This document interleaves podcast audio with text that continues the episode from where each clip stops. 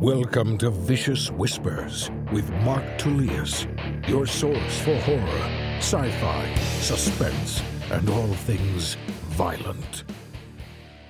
Thank you so much for joining me today on Vicious Whispers with Mark Tullius. At the end of the episode, we will have two more stories from Untold Mayhem. I think this is going to be the last week.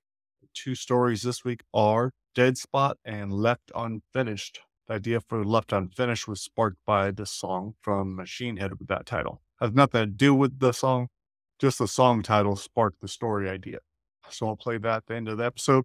Been a good week. There was some major disappointment over the weekend. Unfortunately, people in my extended family had COVID. My son was exposed. We were actually all exposed, but my son, we couldn't tell whether or not he had allergies really bad or if he was having symptoms. So on the day of his party, because of all the exposure, because he was sick and I didn't want him dripping snot on other people, we canceled his party. So we weren't able to have the 10th planet party for him. That was a bit of a bummer, but we are going to have it, I think, next week or in two weeks. So we are going to have a cool little party for him. But he handled it well. Yeah, definitely disappointed, but it also gave me more time just to work on a dark fairy tale. I spent most of the week working on that. Been awesome. I was about to finish it. I just had these notes left. And this is, I'm talking about the main task that I'm going to give back to Evan. There are some areas where I like for him to expand it, just like short little things. And then I want him to read through mine, put his take back on it, and also discuss the death scene ideas that I'm suggesting. I was very excited about that. I thought I was going to get it done by Friday. And not only that, I was actually asking my readers what I should work on next. I was like, okay, between the dark fairy tale and we're going to the death scenes. I just want to do my own thing. It's uh, just one bullet or fucked up little family or the bridge, which was from Tales of the Blessed and Broken or Super High. Those are the ones that are like, okay, I can work on one of those right now. Which one should I do? So I was asking them. They were saying between the bridge and just one bullet. Just one bullet is probably the smart choice because it's short. It's going to be the shortest of all of those. It's, I could do it in episode but it's also probably the most emotionally taxing. So I was thinking about that, but then I realized like, fuck, I can't even get to that yet. I mean, that's a nice problem to have. It's like, okay, I'm always going to have something waiting for me. Because in addition to those four, there's another shit, I don't know, 15 or more, uh, probably about 15 or so Try Not to Dies in other books.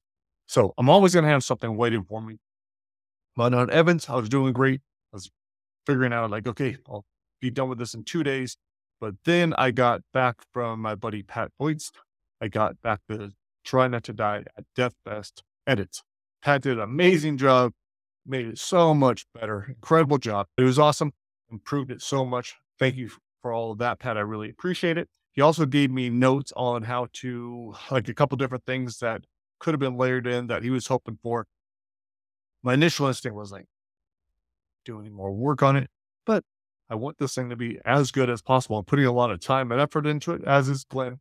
So I yesterday I spent the entire day formatting it, getting it ready for the ebook and for the paperback, because the ebook advanced copy is going to be out on June 1st. That's what I'm telling the PR company in Germany.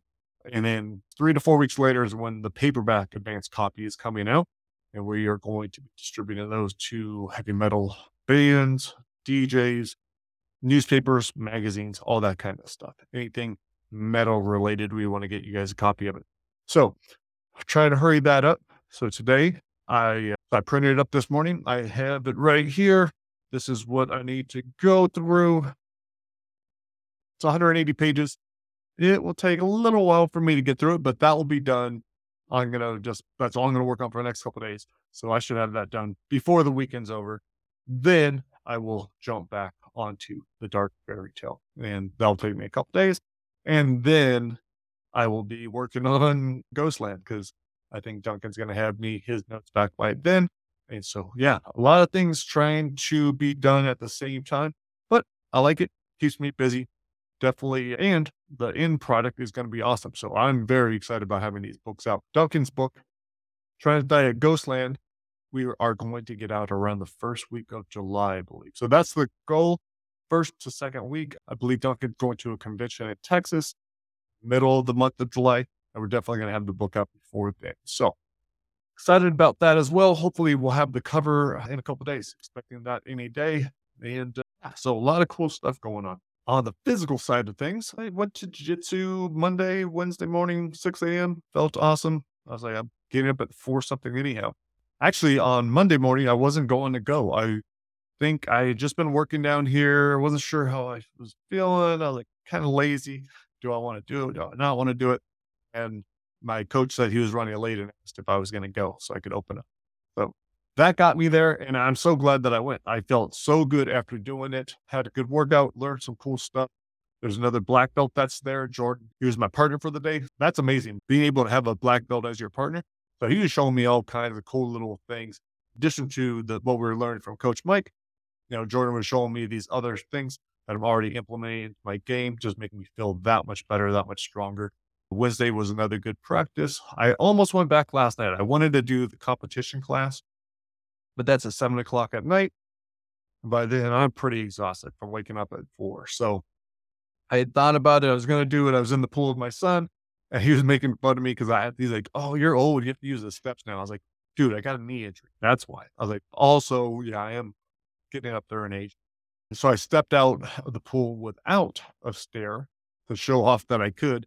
And my knee was kind of aching. I was like, you know what? I probably shouldn't be doing a competition class right now since I can barely walk. And maybe I should just stick with what I'm doing.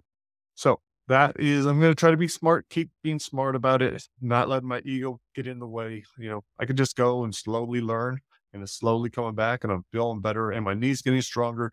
My shoulder's not as hurt. So I think that is what I shall do.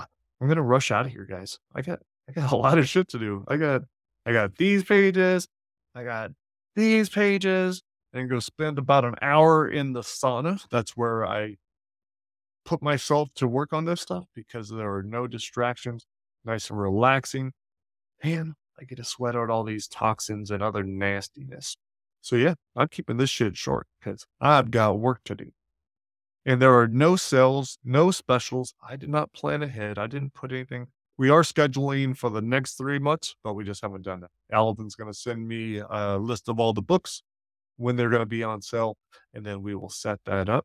So hopefully that will be in play next week, and that'll have something, something on sale. But if not, I keep my stuff all relatively cheap. I believe my most of my ebooks are anywhere from 99 cents to 3.99. Nonfiction is like 6.99. So can always get a deal.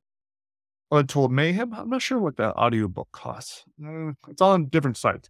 I think Audible is definitely the most expensive, but you can get it on Spotify, Apple, other places. It's probably about $8.99 or $9. Check it out if you're enjoying it, but, or just listen to the past episodes. Every week we are playing them on here. So let's go out on Dead Spot and Left Unfinished. Hopefully, you guys dig the short stories and have an incredible week. I will talk to you later. Peace.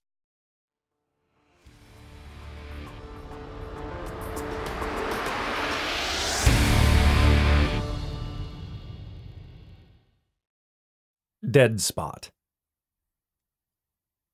Greg woke to a world of darkness and pain. He tried to open his eyes, but they were sealed shut with wet gunk. A sharp pain ripped through his shoulder when he tried to wipe them clear.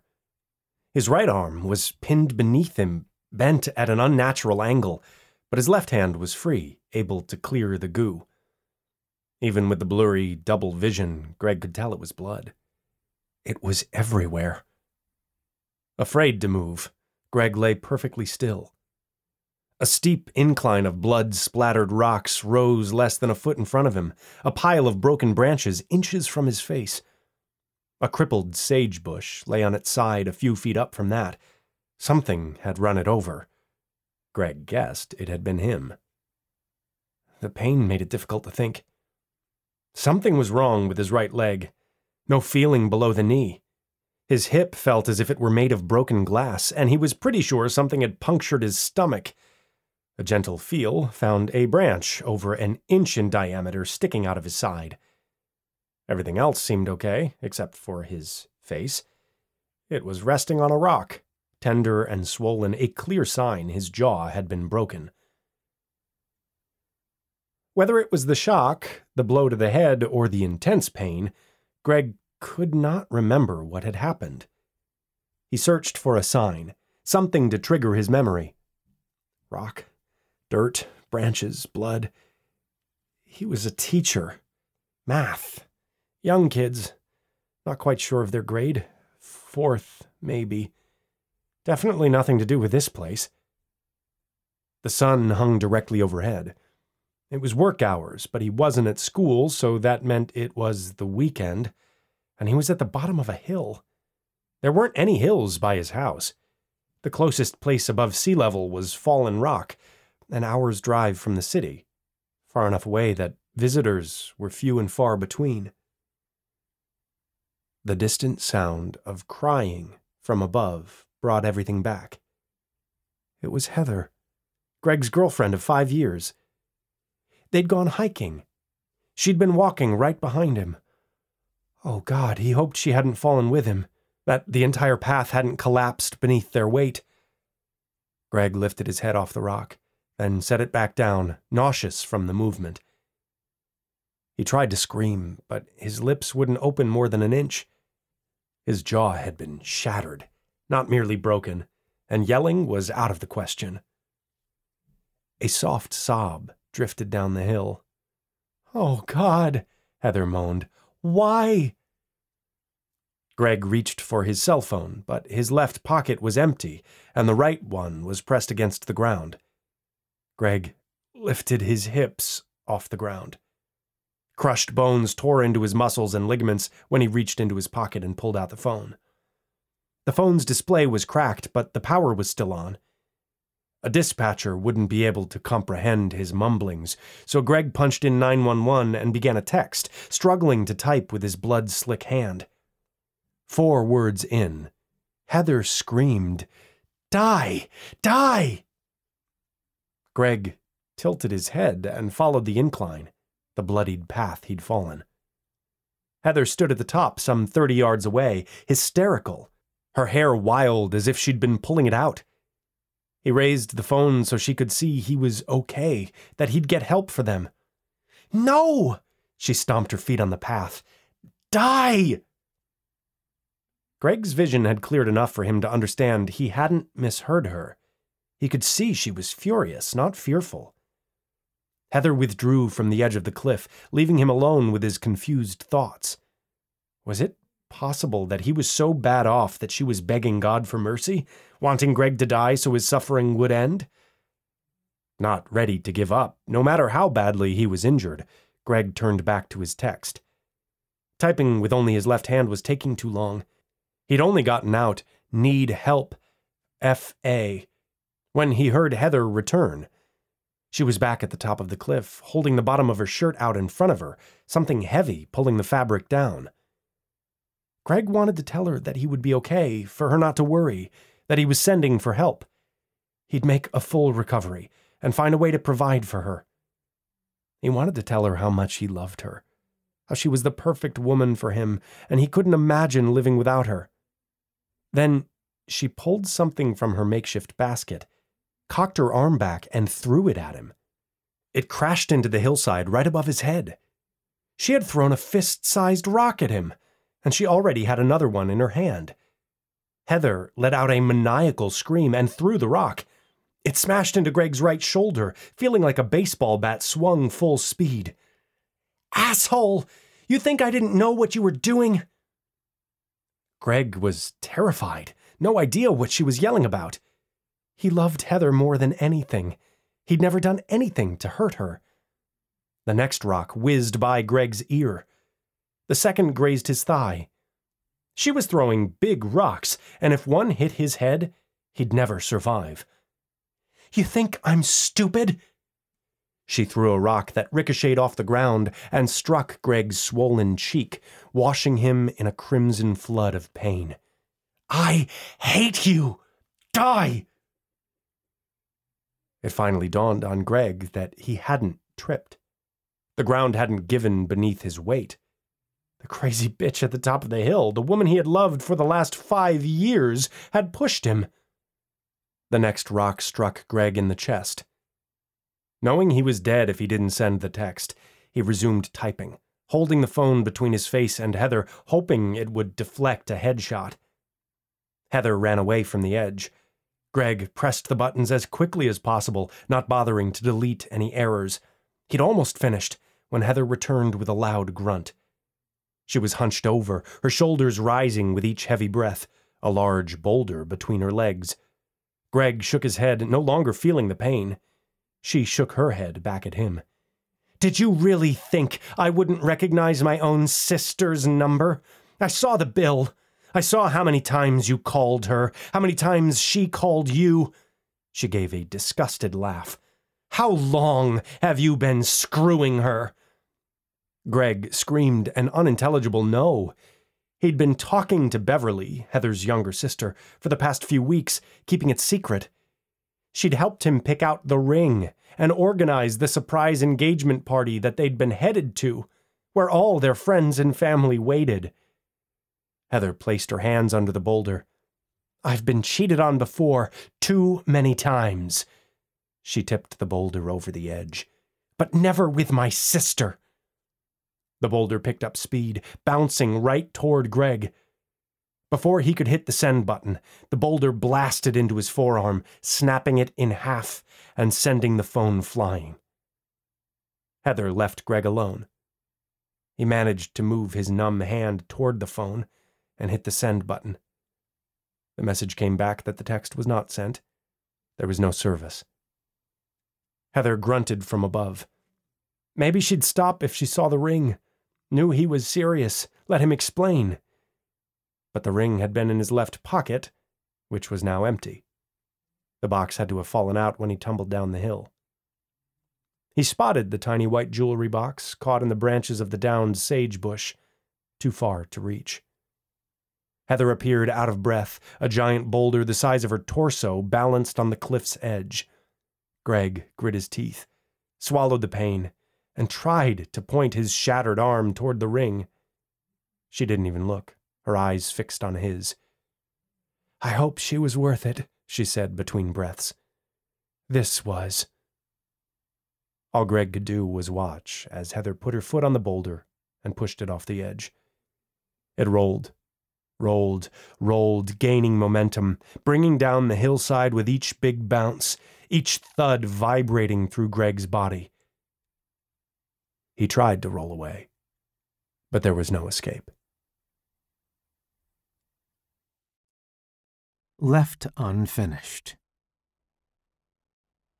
A soft scraping sound pulled Robert from his nightmare a little after 3 a.m. If he was lucky, he would catch a few more hours of sleep before the long day ahead. The novel had to be in Marty's hands by 8 that night, and Robert wanted to proofread it one last time. Robert closed his eyes and pulled the comforter to his chin. The metallic scraping returned, louder and longer this time. It sounded as if it were coming from inside the house. From inside his room. The silhouette of a man appeared at the foot of his bed. A very large man. And the man was drawing something across the metal crossbar, just inches from his feet. This was still a nightmare. Everything seemed so real, but Robert must have fallen back to sleep without realizing it. Either that, or he never woke the first time. It was just a realistic dream. Robert's eyes adjusted to the darkness, and he realized it was the same guy from his nightmare. And he was dragging a straight edge razor against the bed frame. No one used those kinds of razors anymore. Further evidence that this had to be a dream. The scraping stopped, and the man grasped the bottom of the comforter and tossed it onto the floor. The breeze from the open window blew across Robert's feet. If this were one of his novels, the hero would whip out a gun. But Robert was too petrified to even move. The man grabbed Robert's foot and held it against his side, brought the razor beside it. Robert clapped his hands, and the bedroom lights flashed on. This couldn't be. The man didn't have a face, at least not a real one. Besides the black goatee and flattened nose, the rest of the bald man's features were not fully formed. The man's ears were large lumps with no real shape. His eyes were round and black, but dull and void of life. Instead of lips between the mustache and chin, there was only skin. Wake, damn it! Robert screamed. Wake! The man squeezed his ankle harder, set the razor against the top of Robert's foot. Robert tried to yank his foot back, but the mouthless man had it in a vice grip. The razor bit into the top of his foot, slicing through the skin and veins, riding across the bone. The pain was so clear and brilliant, Robert rifled his free foot on the man's hand, knocking it away, but not freeing the razor. The bald giant held up a fist. A mass of flesh fused around the razor's handle. No thumb, no fingers, no knuckles. It was the right size and color of a fist, but it lacked all detail, unlike the shiny razor, which was identical to the weapon wielded by the villain from Robert's novel. Robert continued to fight, but even with the blood lubricating his ankle, he couldn't pull free. Red hot pain ripped through his foot as the bastard tore open another gash. The creature's face couldn't show emotion, but Robert knew the son of a bitch loved every second. The man finally let Robert's leg fall. Robert had never experienced such pain. Part of him wanted to die, to surrender. But then he noticed the attacker's left hand.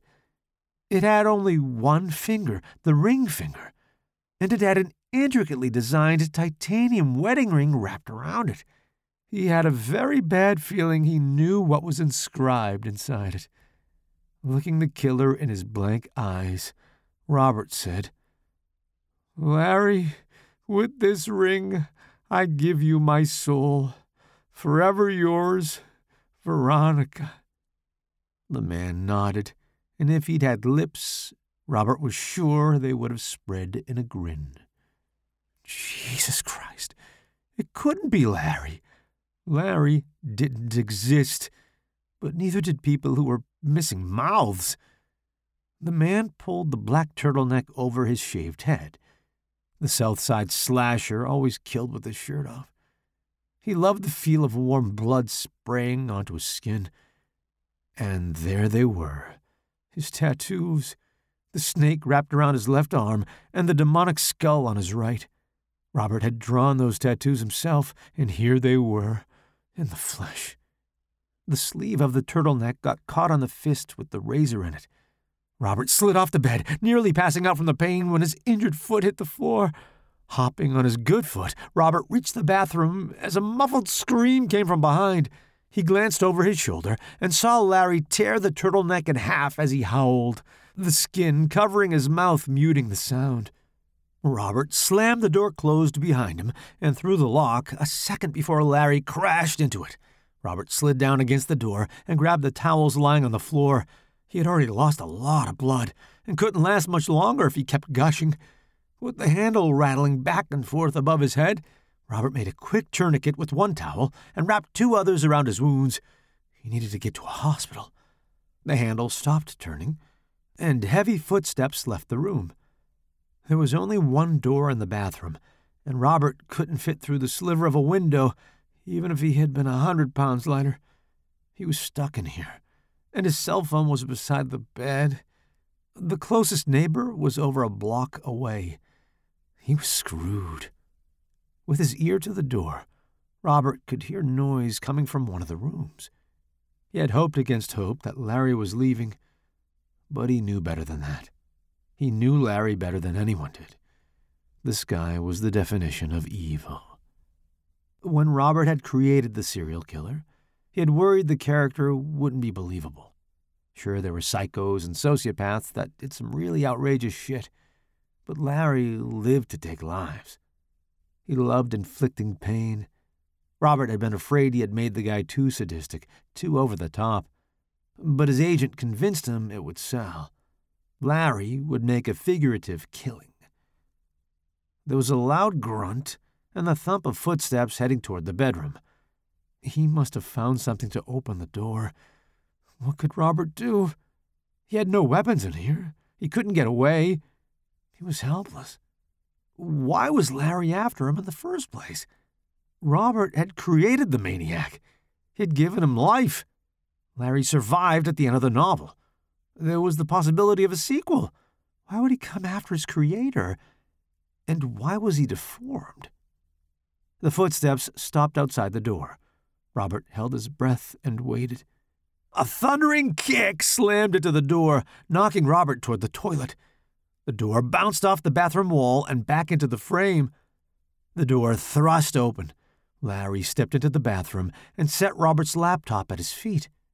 On his way out of the bathroom, Larry ripped the bathroom door off its hinges and threw it onto the bed. He grabbed the chair at the desk and plopped down on it outside the bathroom. The only reason Larry wouldn't kill someone would be because he wanted something. He wanted something from Robert, and it had something to do with the book. Robert turned on the computer and opened the document, trying to block out the mind numbing pain and concentrate on the story. What was there not to be happy with? Larry didn't die. He satisfied every vile urge he felt four times alone in one chapter. The ladies found him attractive and charming. Attractive. This guy wasn't attractive. Robert looked up and studied Larry. He could be attractive if he weren't missing parts, if he weren't deformed. That was it. It wasn't that Larry was deformed, he wasn't described. Robert had thought he had described him to a T, but looking back, he realized he may have rushed over some difficult spots and, and cut a few corners. Description had never been a strong point. Unless, of course, he was describing a maggot infested wound or the slow motion bludgeoning of an old woman. Flowery descriptions were for the literary novelists. They could spend pages describing someone's eyes. He would mention the blonde's eyes were blue and rush to the good part where she was being ravaged by the madman. You want to be whole? Larry grunted with a nod. Robert searched for the first mention of the maniac. I guess step one should be give you a mouth. There was a weak paragraph where Robert added a short sentence describing Larry's razor thin lips that complemented his sharp tongue. God damn it, Bobby. It's about fucking time, he said in a girlish whisper. Robert stared at the hulking beast. Fix it! Larry shrieked. Robert rushed to Larry's first kill and began typing. He'd always pictured the man with a rough, gravelly voice. Mm, let's see, Larry growled. Much better. Much better, Bobby boy. It's Robert, Larry pointed the bloody razor at him. It's whatever the fuck I decide it is, Bobby boy. Sorry. Should be. You know this is the first goddamn time I've talked. No way, he said, still in disbelief. He could be having this conversation. You're the main character. And I talk to myself the whole time. Find me a place where I'm in quotes. Larry teased his nipple with the tip of the razor. What's that, smart guy? Can't find one? Didn't think so. Now, how about some goddamn fingers? Robert found the perfect spot to add the details. When he looked up from the computer, Larry flexed his fingers around the razor, the muscles rippling through his forearm. And my name. What the fuck is up with that? Lawrence. Larry. That's some gay shit. I need something tougher than that. Robert sighed. I gave you a good name. You're a regular guy. Your coworkers, your wife, your friends, they don't know you're a sadistic prick. You need a regular guy's name. Larry tossed the razor into the air and caught it in his other hand. I've never taken a life with my left. Don't make yours be the first. What name do you want? You're the writer. Robert didn't need to look up to know Larry was smirking. The asshole loved this. He didn't care that Robert hurt so much he could barely think. How about Jack or Derek? How about no? Damien. That's cool. Something like that. Robert shrugged and did a quick find and replace. Real original, he mumbled as he changed the name more than 300 times with the push of one button. Now hurry up and fix the rest of me. Some decent ears would be nice. Robert always hated critics, and Larry, Damien, was getting on his last nerve. He tried not to smile as he described the necrotic ears barely attached to the man's skull. Hey, dickhead! Robert ignored him and continued to type, giving Damien slanted eyes. There's a fucking mirror right behind you. Fix this shit, or I'm gonna fuck you up real bad. What I did to Mary will seem like a Sunday school lesson compared to what I do to you, and you know I can make you last as long as I want. A shiver ripped through Robert's body. He had created a master of disaster, a doctor of pain. Damien thrived on torture, keeping his victims alive and conscious for every single ounce of fun. Robert deleted his last sentence and watched Damien's eyes and ears return to their former state. He thought back to Mary's scene where Damien's actions had made her think he would let her live if she satisfied him. That possibility never entered Damien's mind. He never let anyone live. He gave them false hope to make their anguish just that much more beautiful. He wasn't going to let Robert live. As soon as he was finished, so was Robert. Good job, Bobby boy. Now I'll be a real lady killer. Robert set the laptop on the counter and pushed himself onto the toilet. Got a shit? I think you can hold it. Mm, I'm trying to get comfortable. Robert put the computer back onto his lap. He had a plan, and he hoped to hell it would work. If it did, he'd escape with his life and his story. Just hurry up. I got places to go and people to kill. I'm sure you do, Robert said, as he positioned the cursor. He erased the hand description and heard the razor clatter to the floor. What the hell? Damien growled, unable to pick up the weapon with either hand. As calm as possible, Robert said, Wait a second. I'm trying to fix you up. I've got to turn this in tomorrow, and we need you in tip top shape. Hurry up, he said with a hint of nervousness in his voice. Not a problem. Robert added a word to Damien's description. Damien yelled, Put the lights back on! What the fuck? What the fuck do you do? Robert exploded off the toilet and squeezed out the doorway, putting as little weight as possible on his ruined foot. He felt Damien reach for him, but the maniac's one finger wasn't strong enough to grab hold. You asshole! I'm blind! he screamed as he shot out of the chair and lumbered after Robert. Robert was opening the bedroom door when Damien got hold of him and slammed him into the wall. Robert fell to the floor and wrapped his arms around Damien's legs, trying to knock the man down. Damien, who hadn't lost his skills as a collegiate wrestler, sprawled and crushed Robert beneath him. Keeping his weight pressed firmly against Robert's back, Damien said, Fix it, fix it now, or I swear to God, I'll club you to death. Don't think I can't. I could choke you out right now if I wanted to he said, as he slipped an arm around Robert's neck. Give me back my fucking eyes! The laptop's under me.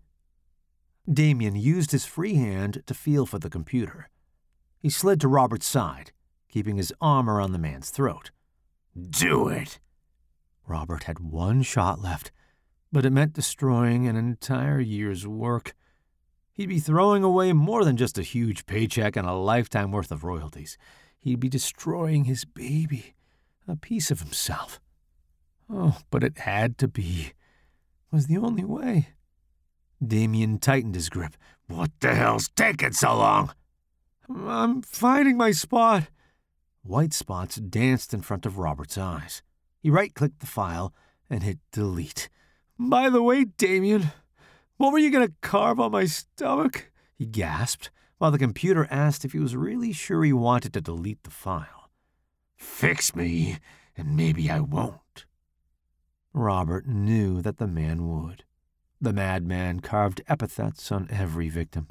He thought human flesh made a wonderful canvas, no better medium than a body. But it wouldn't be Robert's body, not today. Robert hit OK, and Larry's arm pulled away from his neck. Robert took a breath and sat up. Larry was standing, looking down at him. His mouth was missing, and the razor had magically found its way into the lump of his right hand. The file was still sitting in the recycle bin. Robert lifted the laptop into the air and brought it crashing down onto the floor. The computer was in pieces. The file was gone. Larry destroyed. But he wasn't. Larry didn't have a mouth, and his eyes didn't show any emotion. But Robert knew the bastard was smiling. In the lump of his right hand was the razor. In his other hand pinched between his one finger and palm was Robert's yellow backup flash drive.